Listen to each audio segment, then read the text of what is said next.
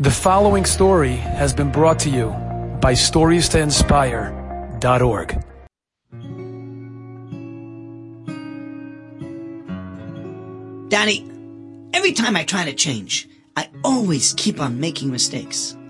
Like what? Well, I was trying to lose weight, and the day after I started my diet, Moishi brought pizza to school for his bar mitzvah. I was so hungry from the night before. I ate five slices of pizza. That probably didn't help your diet. No, it didn't. And then, when I stood on the scale and I saw I gained weight, I felt bad. And I ate more nosh. So I gained even more weight until I just eventually gave up. Oh, that's a shame. I also once tried cutting down on speaking Lashon Hara. And? Well, for a whole week, I didn't say anything bad about my friends.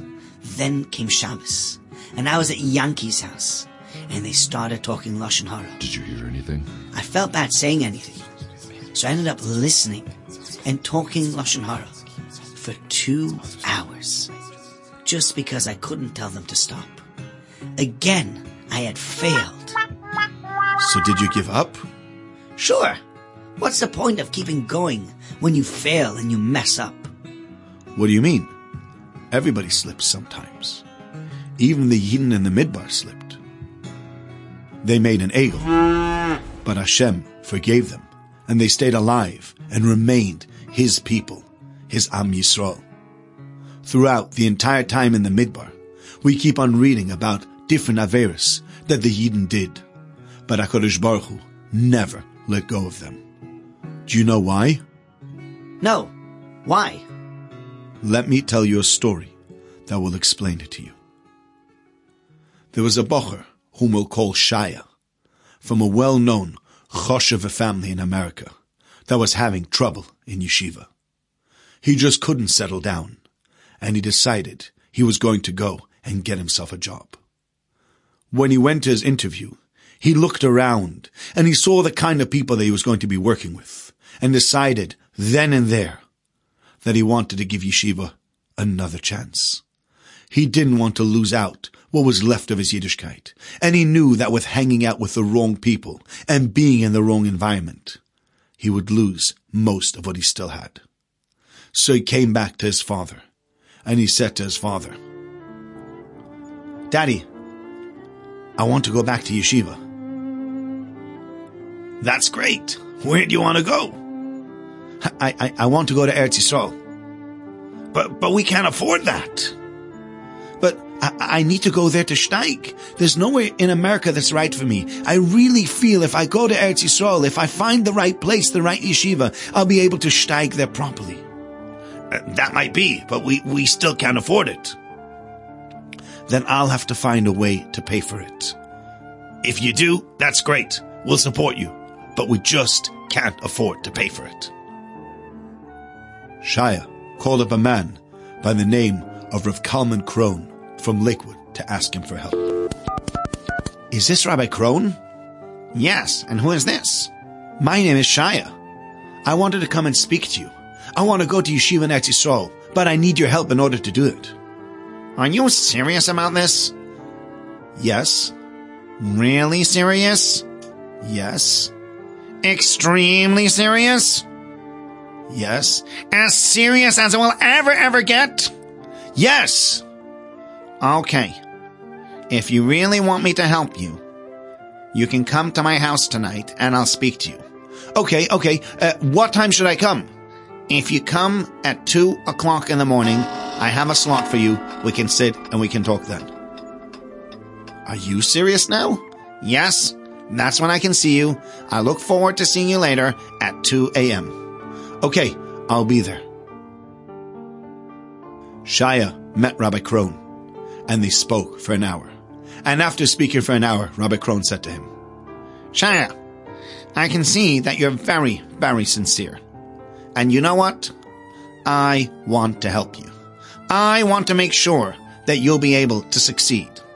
So I'm willing to pay for your ticket to Eretz Yisrael and for you to have a good chavrusa in Mir Yeshiva. So I wish you great atzlacha. Here is the money and I hope you don't let me down. Make sure that when you're in Mir, you behave properly, you don't get into any trouble, and that you learn with your chavrusa. And I'm sure you'll steig, and you'll become a big Talmud Chacham. Shaya bought himself a ticket and went to the yeshiva to be fahed by Rav Nosson Tzvi Finkel. Rav Nosson Tzvi accepted him to the yeshiva, but Rav Nosson Tzvi Finkel was not only a tzaddik and not only a godel, but he was also very clever, and he understood the situation with Shaya, and therefore he said to Shaya, Shaya, I'm willing to accept you to my yeshiva, but only on two conditions. Anything, Rosh Yeshiva, anything. I- am desperate to come to Yeshiva. What do I need to do? Number one, you have to join the Chabura that learns the Daf. I don't want you joining any of the other Shiurim.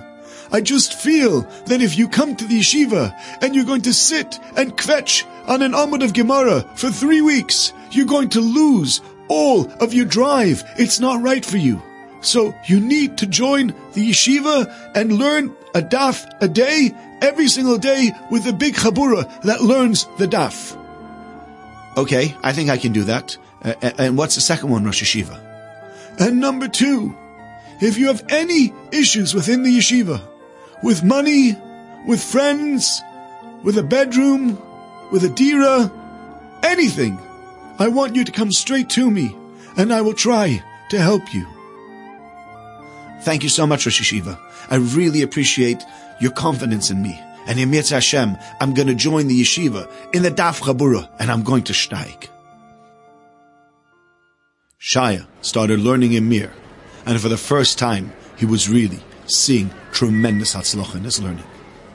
He was steiging and continued steiging for three months until one day something came up and he slipped up. He did something that went against his agreement with Rabbi Krohn from America. And he is so embarrassed. He did not know what to do. And he just hoped that Rabbi Krohn would never find out. But the next day, his phone rang. Hello? Uh, hi, this is Kalman Krohn. How are you? Um, fine. Um, actually, uh, not so fine. Uh, I don't know how I am. I feel so terrible. Shaya, I know what happened, and that's why I called you. Oh, I, am so sorry. W- what can I do? Shaya, do you know any millionaires? No. None? No. Well, I do. And I will tell you what they do.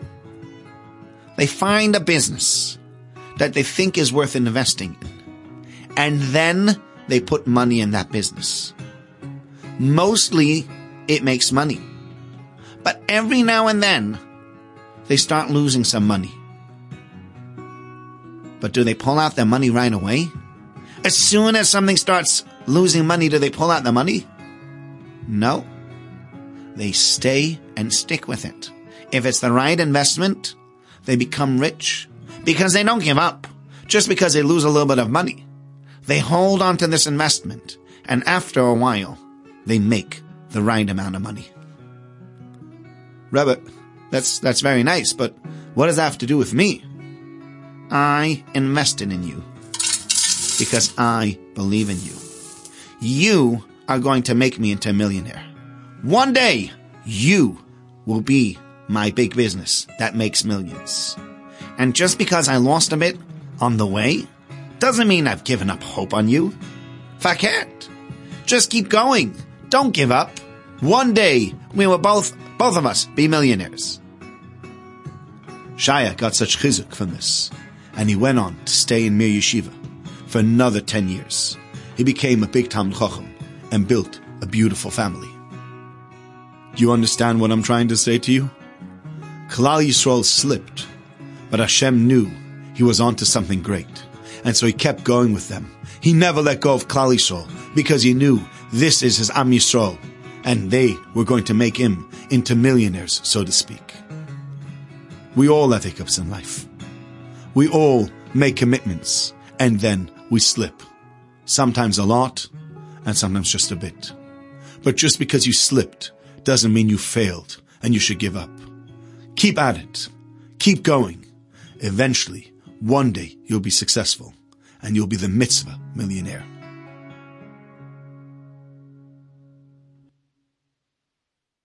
Enjoyed this story? Come again. Bring a friend.